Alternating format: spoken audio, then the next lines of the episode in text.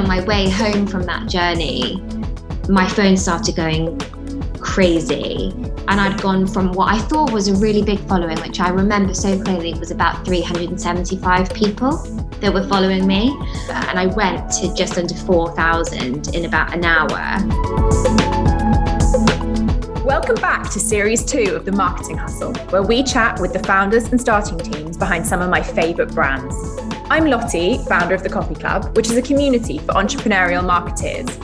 We're a bit biased, but we think our gang are doing some of the best marketing on shoestring budgets. This week, I chatted to Olivia Wollenberg, founder of Livia's Kitchen, who are mixing things up with free-from treats. Livia's the face of the brand, and her willingness to put herself in front of the camera has been integral to building a reach of nearly 156,000 seriously engaged followers. I absolutely loved having the conversation to get up close and honest with Livia about our experiences of being founders. I kind of know the story, but I sort of want to hear it in your words, and I want to hear specifically about the first customer and the 10th customer and the 100th customer. How did it yeah, start? Of course. So I love talking about the early days because I kind of still get a thrill from the early days of like when I had the idea to first like ever selling the product. So it happened very, very quickly. I was actually living at my parents, which is where I am now because I've moved back home while I, whilst I'm um, renovating my new house. So it actually now like every day I things here that remind me of those early days of Livia's. Um, but essentially, I had been doing I had been studying neuroscience for five years and was very much committed to pursuing a career in pediatric neuropsychology. So very niche um, I really thought I knew exactly what I wanted to do. But in my last year of studying, I really began to doubt whether that was the right thing for me. I, I spent that last year at um, Great Ormond Street Hospital, which is connected to UCL, which is where I was doing my master's. And I just wasn't, in all honesty, like cut out for the world of medicine. I just didn't mm. have thick enough skin for it. And I was really affected by the things that I was seeing day in, day out. So I started to question whether that was for me. And then at the same time, I was diagnosed with intolerances to pretty much everything under the sun. so, like, it was a nightmare for me because I had always just been such a food lover and really kind of like I have to admit, like I judged people who went to a restaurant and they were like, Can I have this? We've ah, all been that person. I think, oh, it's, I think I, it's nice to really be honest. I had no time for that person before this. And then suddenly overnight, like I had been diagnosed with intolerances to wheat and dairy, but also things like E numbers, like additives and preservatives. So I couldn't have like chewing gum anymore, more, for example. Like I couldn't eat anything that I actually really loved. And the thing that I really loved were those kind of like frosted cupcakes and jam donuts and really, really indulgent treats. And so when I was told I couldn't eat them anymore, I was like, well, this isn't life. Like, yeah. what, what is life going to be? And I really struggled. I would say that, like, for the first six to eight weeks after diagnosed with those intolerances, I felt like I went into this deep, dark depression of like, what am I going to do with my life? Like, don't think that neuroscience is for me. I can't eat anything that I want to anymore. I can't go on a date because I'm the most awkward person ever to, to go to a restaurant with. And it was all just a bit like, what what's happening? And I was at a real crossroads. And that's when I had the idea for Livia's to create a company that was all about sweet indulgence, um, never ever compromising on taste, but only using the best of the best ingredients, um, never with any wheat, never with any dairy, so completely plant based and always natural. Mm. And I had this idea, and I started going to shops like Whole Foods and Planet Organic and shops that I had never really gone to before. And I saw that there were products like energy bars and protein balls, um, but I didn't really want to buy them and dunk them into my cup of tea. And they, none of them felt kind of decadent and nostalgic. And I saw that there was a real gap for what I was thinking of doing. And so decided pretty much overnight to fill that gap, told my parents that I was leaving neuroscience behind and that I had this idea for a food business and did they support it? And they better do because I was living at home. And I was just amazingly lucky in the fact that I had two parents who were completely supportive and they had my back and they were like, this actually sounds really great. This is really fun. Um, you can start kind of doing everything from here and we'll see how it goes. At that point, you were envisaging a big commercial business. it's really funny when I get asked that question. Listen, like I've always been someone who's ambitious. So when I was doing like my neuroscience degree, for example, like I always wanted to be the top neuroscientist. Like I didn't I didn't ever want like I didn't ever believe in being mediocre. So I think as soon as I had the idea for the company, I was like, oh, and this could actually be really big. Mm. And I spent quite a lot of time in America and I'd seen, you know, there were brands like RX Bar, for example, and Lara Bar that were all about um, creating treaty style products, but with natural ingredients. And they were flying like RX Bar um, that's now being sold to Kellogg's, for example, I could see that there was that trajectory. And I was, yeah, I was very much like, yeah, I could do this. But I think in the early days, it was more like, uh, how am I going to get a logo made? I had no idea about anything because my I had no experience in food nor in business, so I couldn't have started more from that ground zero point and but yeah I, I, I did always think if this can be a real thing i mean i will work so hard to make this a real big commercially led company but had no idea what it actually involved. And so kind of from day one i started experimenting with some recipes had no idea really how to bake in this new way. I'd been used to like buttercream icing and i couldn't eat that anymore. So what was I going to do? Started looking at various blogs and plant based in America was really it was quite up and coming, but here it was very niche. Like quinoa was just becoming a thing here. Um, but a lot of the time you'd say quinoa to someone here and they'd be like, What is this quinoa yeah. type thing that you are talking about? So I was really kind of leading the way in this plant based sector. And that wasn't easy. I think a lot of people be like oh that was amazing that you were one of the first people who was playing in this field but it wasn't easy at all because when i started talking to branding agencies for example or um, the first buyers i ever got in contact with they were like oh is this really going to be a, a, thing or is it going to be a fad? Um, and not a lot of people believed in the concept from day one. And so i had that hard job of proving to people that this really was going to be a lifestyle and plant based living was here to stay and that there was nothing faddy about it. So, really, from having the idea to launch, it's quite crazy, but it was about 11 weeks. I was a no one, obviously, with without a brand, without a product. And I started an Instagram page because it's the only way that I could really promote what I was doing and what I was planning to launch.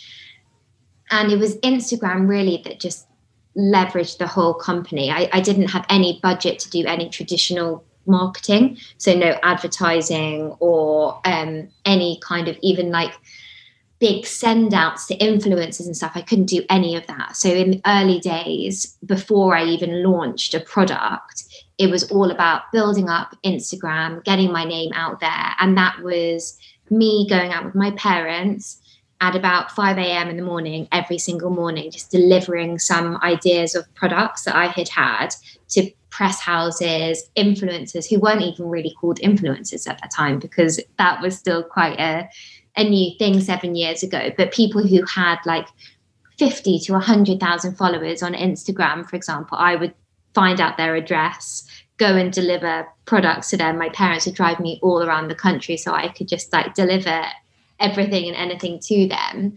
And that's how I started like building up my Instagram following. And it was one day that I delivered some products to Vogue's head office. Um, just left them with the receptionist being like, please, can you just get this up to Vogue? And I'll forever be grateful. And they were like, yeah, we get deliveries all the time. So this will go with like the hundredth delivery that's come today. So I was like, okay, fingers crossed. And on my way home from that journey, my phone started going crazy. And I'd gone from what I thought was a really big following, which I remember so clearly was about 375 people that were following me. Um, I was really proud of that. I remember so clearly being really proud of that number. And I went to just under 4,000 in about an hour. And it's because Vogue had picked them up, the products up, and they were like, what are these? These look delicious. And I dropped them crumbles, which were our first product.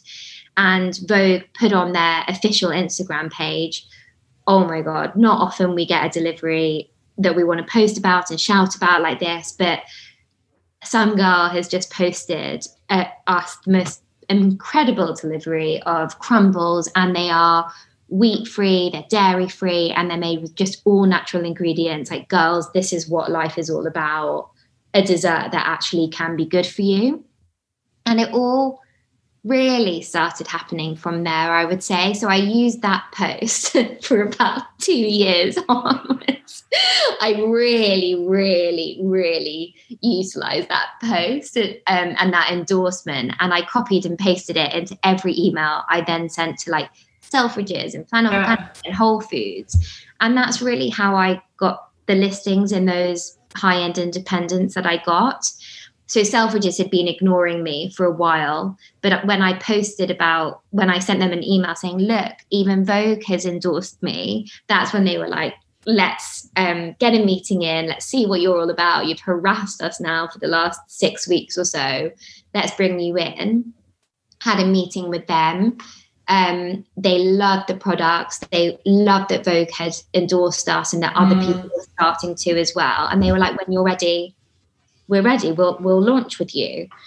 So I was like, oh my god! And that was so really, like I said, it was 11 weeks from having the idea of Livia's to then launching in Selfridges with our first product, which was Crumble. And that's how it all really happened. That's phenomenal. Does like you skip such a moment of like there's no market stall. There's no, it's like straight oh, in. No, I didn't do anything like that. There are so many people who I know, like amazing founders of food businesses who were like, I had this idea. So then I took it to this market stall, and then people seemed to be really buying it. So then I went to a bigger market stall. Um, I didn't do any of that. I kind of like skip through that whole process and was like, From kitchen table to Vogue to Selfridges. Yeah, exactly. Let's just get it into store. And and really like Selfridges, I always say was they they championed us from yeah. the beginning. So even though like I, you know, when I went to go and see them with the product, even the products I had sent to Vogue, it's funny when you look back at what I actually sent them, like crumbles in little aluminium um, tins that I had bought from like a catering company. Like nothing was branded. I didn't have a logo at that point. I didn't I I didn't know what the packaging was going to be, but it didn't really matter because people loved the product. Yeah. And so once Selfridges confirmed the listing, that's when I started thinking, okay, I'm going to have to get branding done. I'm going to have to think about the packaging or like what is a crumble going to even be packaged in? And I had no idea about food legislation and what were the legalities around actually selling food from your parents' kitchen and how did all of that work and how was I going to produce the crumbles to actually make sure that there was enough and deliver them on time. There were so many like kind of like operational things that I then had to start thinking about.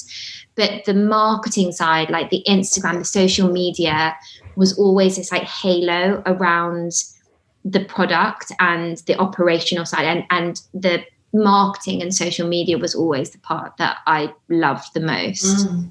And you've grown an Instagram following from that 4,000, which must have felt like you'd lit, like that was it. that was like the pinnacle. Yeah. I can literally take over the world with 4,000 people following me. What's the strategy been from that 4,000 to the 150,000 you're on now?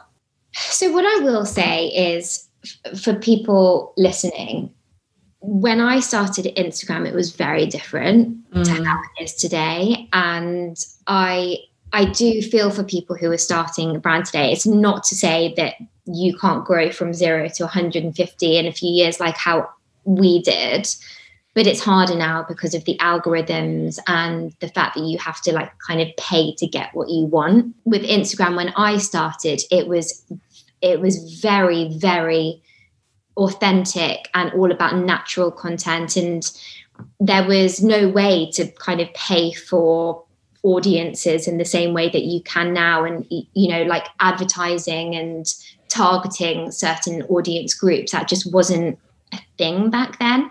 But what i've always really believed in is being authentic and being consistent they're like those two things on social media are key so that people always know what your brand is about, what your mission is, what your purpose is, what your promise is. Um, so I think what made sorry, what made us different on social was people were coming onto Instagram, but it was all about being quite like glossy and aspirational.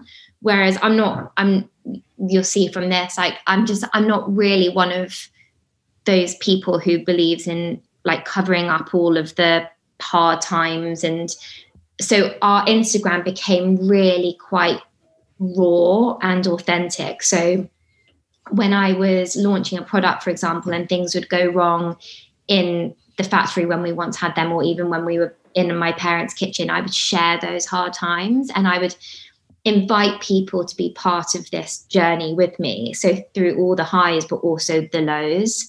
And I think that's what got people really invested in the brand because it wasn't just a brand, it was a personal story. And it was a young woman who had a dream who was like, I'm going to try and make this happen, but it's really not going to be easy all the time. So come with me and experience all of these ups and these downs. Mm-hmm. And not a lot of people were doing that at the time. And so I was kind of showing the personal side of it, like the entrepreneurial side of it, but then I was also starting to become really brave and bold with actual the actual recipe development that I was doing and started sharing all of these amazing looking recipes that I was creating in my parents' kitchen. And people loved that kind of raw, organic content. And it was never glossy. I would never get like a tablecloth and a, you know, a studio light to make the food that I was making look really good never anything like that it was always done kind of in the corner of the kitchen but people loved that you could see that i had an idea for something i then whipped it up in a bowl and then look what it comes out as and it was so enticing and indulgent and people started following us not just for the products but also for the recipes and so i built on that and built a really successful blog online which started getting like hundreds of thousands of hits each month. And it all really just started from there. And I think a lot of people ask me all the time, like, is it hard work or is it luck? And it's really both. Like I was I was lucky that I had the idea when I did because Instagram, like I say, was it was it was easier to build a brand on Instagram at that time, seven years ago.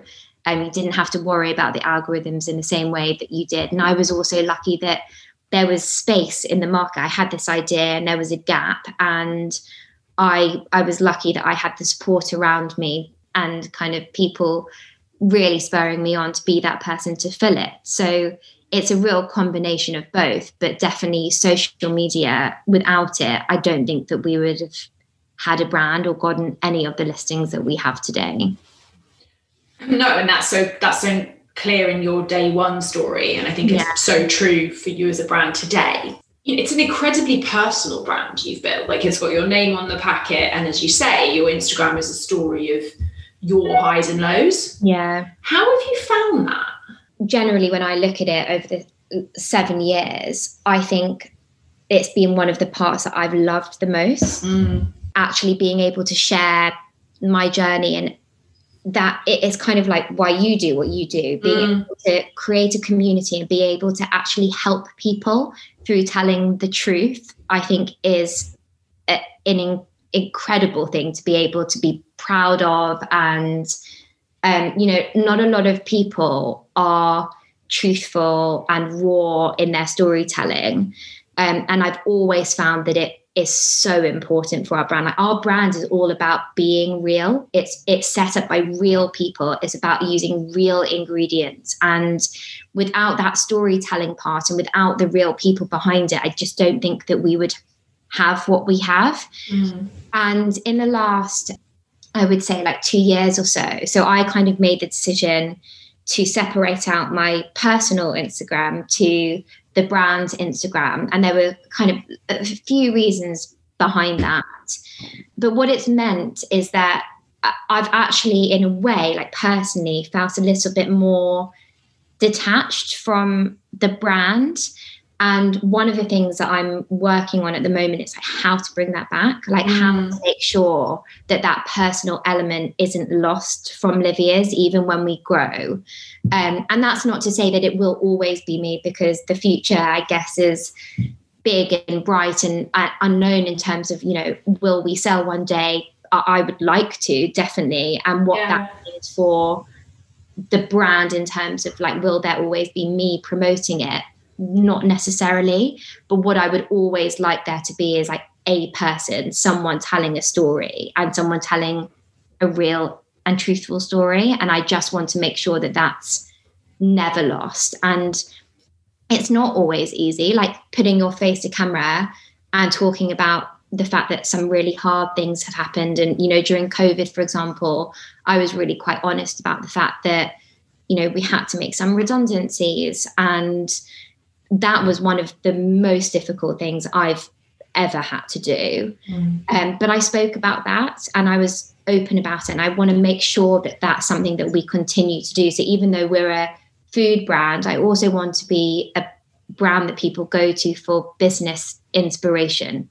So it's kind of about keeping that balance. But I feel lucky that I'm able to do it because like you said like the power of storytelling is is huge and not all brands are able to do that and especially bigger brands. So i think that's something that we have on the bigger brands um, and we should make the most of all the time. Absolutely. What advice would you have to someone thinking we don't do good storytelling and we need to well i think storytelling doesn't always have to be about a personal story. Like i I like telling a personal story and I like saying about like the hard times as well as the good times. But storytelling can come in different forms and store like you know for a brand for example let's you know another free from brand the storytelling can come out about the ingredients that you use for example and why they're different to other ingredients that the bigger brands use and it can be about the purpose and the promise and what the brand is all about and the charities that the brand supports, etc., etc. It doesn't always have to be about one person if the founder or the business doesn't have that one person that they want to kind of be promoting. But it, it storytelling is just constantly so important on social and that content that helps, you know, every single post should go back to what it is your brand is about. So when someone is scrolling, it's like, oh, that's recognizable as that brand because of X, Y, and Z. Okay, so if we put Instagram to one side, yeah. which I know is like a kind of it's like try and squeeze past it because it's so important in terms of yeah. the way you build your brand. What else has worked for you? Well, it's a really interesting question. We haven't really done that much more in terms of marketing. So when people say, um, you know, what's your marketing budget and where are the main areas of spend, most are spend is on social. Um, when you're spending on social, that is content creation, that is promoting content. Where's that money going? Yeah, exactly. So we'll be doing things like so in early days it was kind of me doing all the content and then i had an intern and then that team kind of grew so so we've always prioritized content creation um, we we didn't mm. re- we haven't really spent anything on Facebook and Instagram in terms of like advertising up until autumn last year. Mm. So we've kind we did the first like six years not putting a penny really behind any advertising. And then when we wanted to start pushing our own D2C channel more, the advertising was really key for that. So you had to start driving people to your online platform more. So that's where we we've started to invest and grow. And then of course, like traditional retailer marketing. So, you know, looking at promotions and retailer couponing and samplings, or this shelf thins, for example, to capture people's attention. We've done bits and bobs of that, but really not all that much. Like when we have an announcement, when we want someone to go to store because we're running a really fun promotion or a competition, it's all through social that we mm. get our, that word out there. So in terms of like above the line campaigns, we've never done anything like that. They're hugely expensive and we're we're kind of in the position where our companies just run without having to do that. So until we want to really take it to the next step, we've held back on doing such big campaigns. So it really is a story of doing one thing really, really well, which yeah. I think is so it's so important to like dwell on that because you're right, you know, at your level, your marketing mix doesn't need to be complicated. It's about using one channel effectively, yeah. understanding that you have internal strength, like what you what you guys are good at.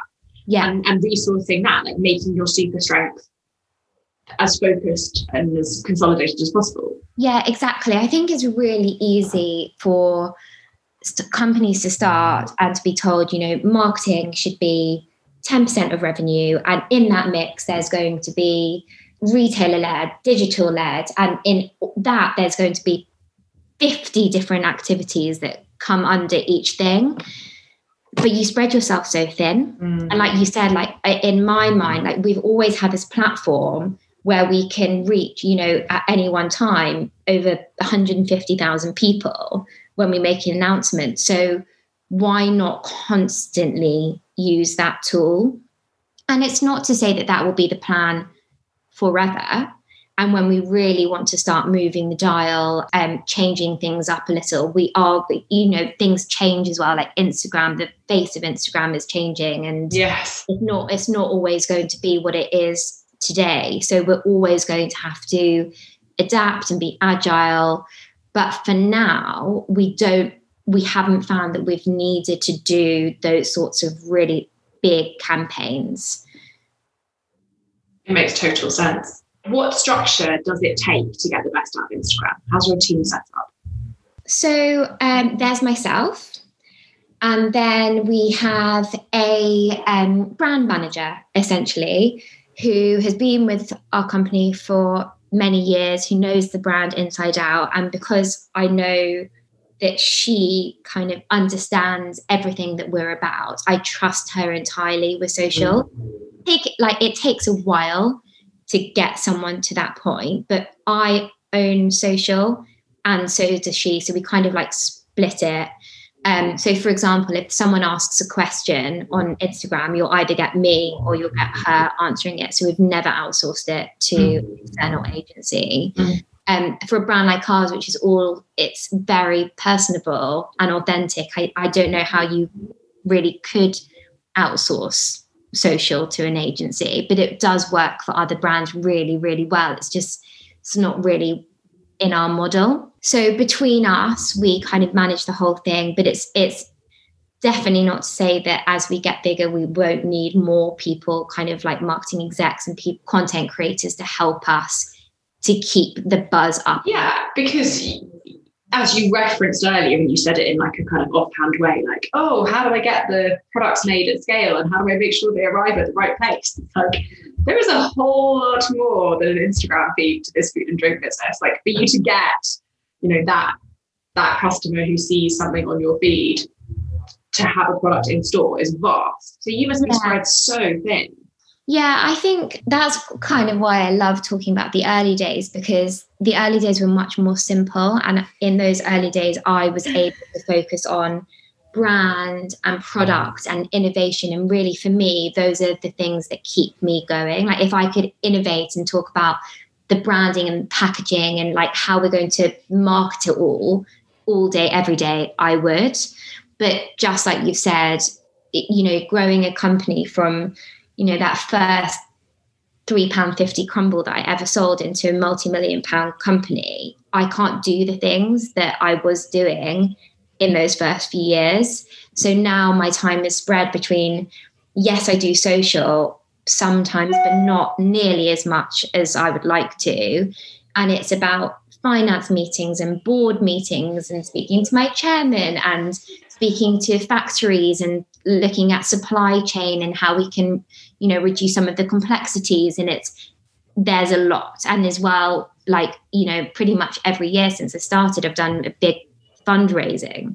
So and which I, is a huge project. No one knows how much work that is. Yeah i mean i could talk for hours about fundraising especially like fundraising as a sole female founder. It's there are so many different things that I would love to kind of give people advice on. And fundraising is definitely one of them because when you start a business, especially if you are like me and you're really young and you don't have experience, you kind of just think, oh, you start a business and because there will be a good product and you'll market it in the right way, you'll instantly become profitable and it will pay for itself and you'll be able to reinvest and it's not always like that mm. at all. You can have a really successful business, but sometimes you you grow too quickly to have the profit to support that growth, and so you have to keep on fundraising, and that has definitely been a, a big challenge for us because I've done it a few times now, and I've done it always kind of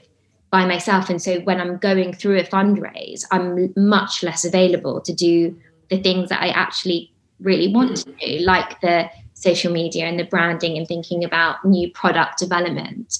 So it yeah, it's difficult as as you grow, you as a founder and a CEO, you you have to spread yourself a, a lot more thinly. But it's about making sure that you keep on doing the things that you love because you have to bring it back to why you started in the first place. Mm. That comes back to the conversation we were having before, you know, whether it's social podcast, what, what you build into your week that reminds you what this is all for. Exactly. And it's like building up your own energy. It's like pragmatic decisions that say, I'm going to invest in this for an hour because it'll make my next four hours of finance meetings. It's, it's exactly. I'll bring a better me to that because I've given myself a treat. Yeah, it's exactly that. Yeah, the art of managing energy. I completely yeah. get it. what What do you wish you'd known about brand building? I think a lot of a lot of the journey feels like it's all gone really well. I think I need another hour. If you feel like okay, we can come. We can come back to episode two of. yeah, if this if this is telling people that it's, it's only just gone well and there's never been any challenges, and I haven't done a very good job on this podcast because I actually think like there've been there've been more challenges I think than there have been good times, and I I think pro- probably every founder would say the same thing. Like I listened to um, How I Built This by mm. Guy Raz. Yeah, I'm obsessed. Obsessed. And I think I'm obsessed with it because I love hearing that other founders are struggling too. And I know yes. that's really sadistic. It's like a kind of negative voyeurism. Like you just, yeah, it's, the whole Club principle. As soon as yeah, you hear someone else say, reassured that people are having a really shitty time too.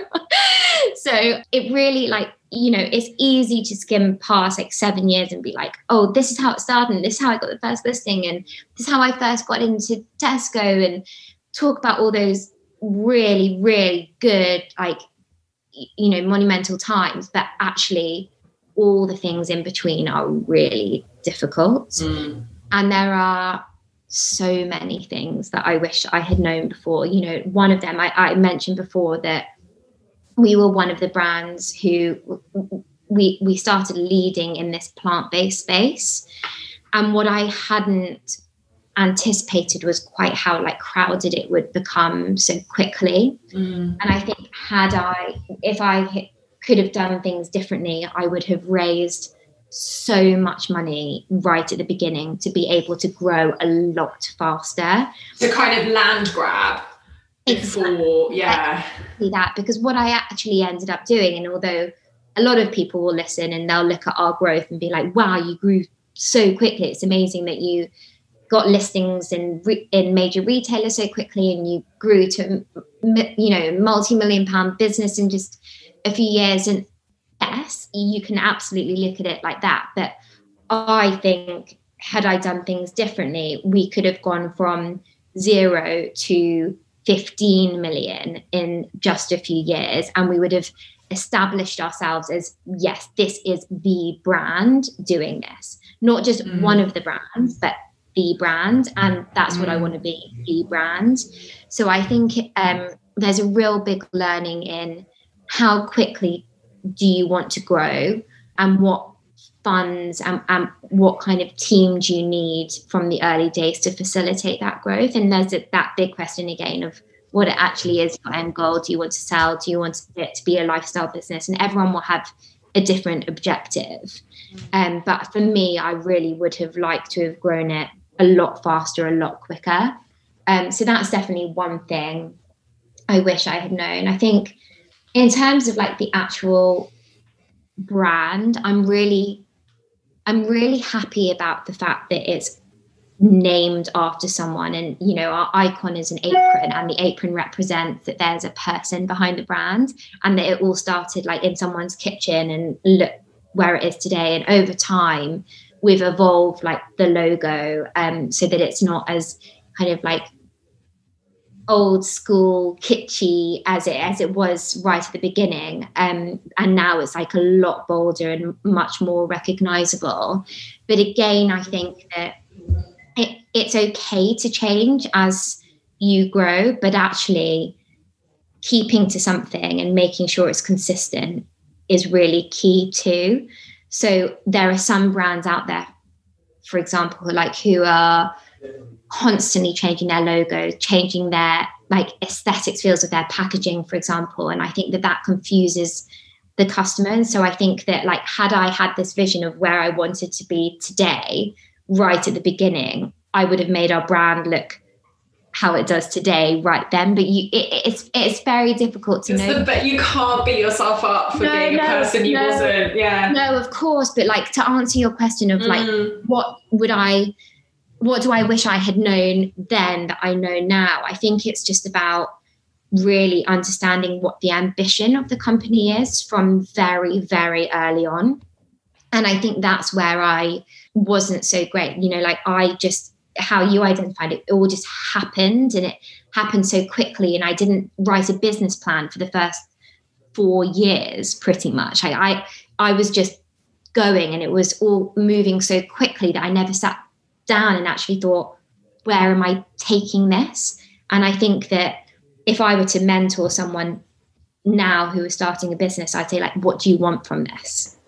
And it's okay for it to be, well, I just want it to be a lifestyle business and I want it, you know, to make a really comfortable salary from it and that's it. Or I want it to be a hundred million pound company and I want to sell it in five years and have an exit strategy, whichever way is fine and all the things in between, but identify what it is that you want from the beginning. Yeah, and I think just to build on that, I think identify it and don't allow yourself any loose language.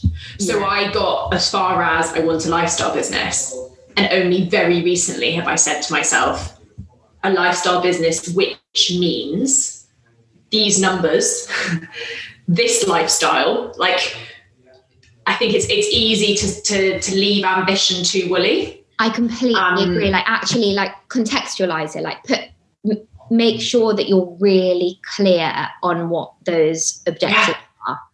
Like make them like a KPI. You'd never let your team have KPIs that were like sell more stuff. Yeah. You'd be like, how much more? By when? No, Do that to your own KPIs. It's yes. not acceptable to say, like it's a north star it's fine and it, it doesn't allow you to make decisions against it if it remains really loose. Yeah exactly. And it's never too late you know like we're at a point now where i'm looking at what does the next year three years five years look like and we're i'm actually putting numbers against that as well as talking about like actually you know the big picture. Um, and it's never too late to do that. Even we, we're in our seventh year now and i'm kind of only just really thinking about exactly what those revenue numbers and profit numbers are going to be kind of over the last few years like i said like in the first few years i definitely wasn't thinking in that way and so it's really helping to shape my every single day and every single decision that I make now because I have that set plan and it mm. it really helps. I'm not talking about like an onerous business plan that is 20 30 pages long one page with mm-hmm. your key mission and your key objectives will count for so much mm. that is a wise final word. it's a good reminder to me to take some time to do that. And yeah. final question What is one thing that you need help with that this audience might be able to support you on? Oh my gosh. What do I need help on? You know, I think that there's definitely something in me since COVID. And I actually did um, another podcast a few weeks ago like, talking about this, but like personally, how I've been affected by the pandemic and the fact that our business was really significantly hit by the pandemic. Um, like the consequences of that. And one of them has been like my self confidence in the fact that I think I was like on this journey of growth and I was I felt really quite resilient and I felt like oh I can kind of conquer the world and then covid hit and the business was really hit and I had to make really, really difficult decisions. And the process of making those decisions and the people side of things and not being with my team and just the whole package um, of like isolation and quarantine, it really affected me and my confidence. And so mm-hmm. I'm going through this kind of process at the moment of like, how do I build my confidence back up? Like, how do I hold my head high again, considering we've had like a really difficult 18 months. I found it a lot easier to talk on Instagram, for example, when things were going well. And that kind of defeats the whole point of our brand because actually, like I said at the beginning, like we're all about being real. And so I need to I need to somehow build my self-confidence back up. And I'm struggling with that. And I don't know as well if it's like I'm pregnant and I don't know if it's hormones and like being a woman, like it's really hard being a woman. So if anyone can help mm. on the fact that I'm a woman, I love that. and 100% of our listeners will be women. Um, yeah, I mean, if anyone can help with the facts of just like, you know, it's been a really, really, really hard 18 months, and I'm now six months pregnant, and it's like the hormones and the emotions, and there's just, there's a lot to deal with. And I think um, that's really the honest answer at the moment. Like, it's my self confidence, and it's about like being reassured that actually, like, I can do this, I can build things back up, and I can achieve my goals and the plan. Because that sometimes at the moment, like my confidence just feels like it's been knocked, and I just don't, I don't have the belief that I can. And so I guess it's like how to build that confidence that I need to be able to achieve what I want to. Thank you for such an honest and vulnerable answer. I think as someone who feels a lot of what you feel, I think the only thing that keeps me going some days is the knowledge that I can simultaneously have no confidence and have total belief I can do it all. Yeah. and if I can kind of just live with both of those things being true, then I get through it. And yeah. Yeah. and maybe, you know, maybe this idea of building it up and being fully confident is actually just a kind of misnomer and, yeah. and how how are we meant to ever feel like that? Yeah, I completely agree. I don't think that anyone ever really does, but it's about having like that almost like the ammunition just to go for it anyway. And I think that that's what I need to find again. Okay. We can help you with that. And from everything we've heard today, like you should have it by abundance, but I also I also get that it has to come from you and that ultimately, you know, 150,000 people on Instagram can tell you that you're nailing it, but it's not gonna yeah. it's not gonna make it feel different on that like exactly. bleak morning. Yeah, exactly. Well, thank you so much. That was such a joy. Thank you so much for having me. I've loved it. And now we're out of my day where I've been doing yeah, an operation. So nice. See, he doesn't know I'll feel better. All right, that was such a joy. Take care. Bye. Thank you so much for listening. If you've enjoyed this chat, please give us a follow where you're hearing, share with a pal, and give us a search at www.thecopyclub.co.uk. We have tons more advice, tactics, and strategies and events to get you stuck in. Next week, we chat with Thomas Adams, founder of One Piece, the Norwegian company you won't have heard of, but are a worldwide phenomenon, with customers including Justin Bieber and the Kardashians. This honestly is one of the best conversations I've ever had. And I am so excited for you to learn too how Thomas kicked off affiliate marketing and got attention in the most innovative ways. There is so much to take away from that conversation.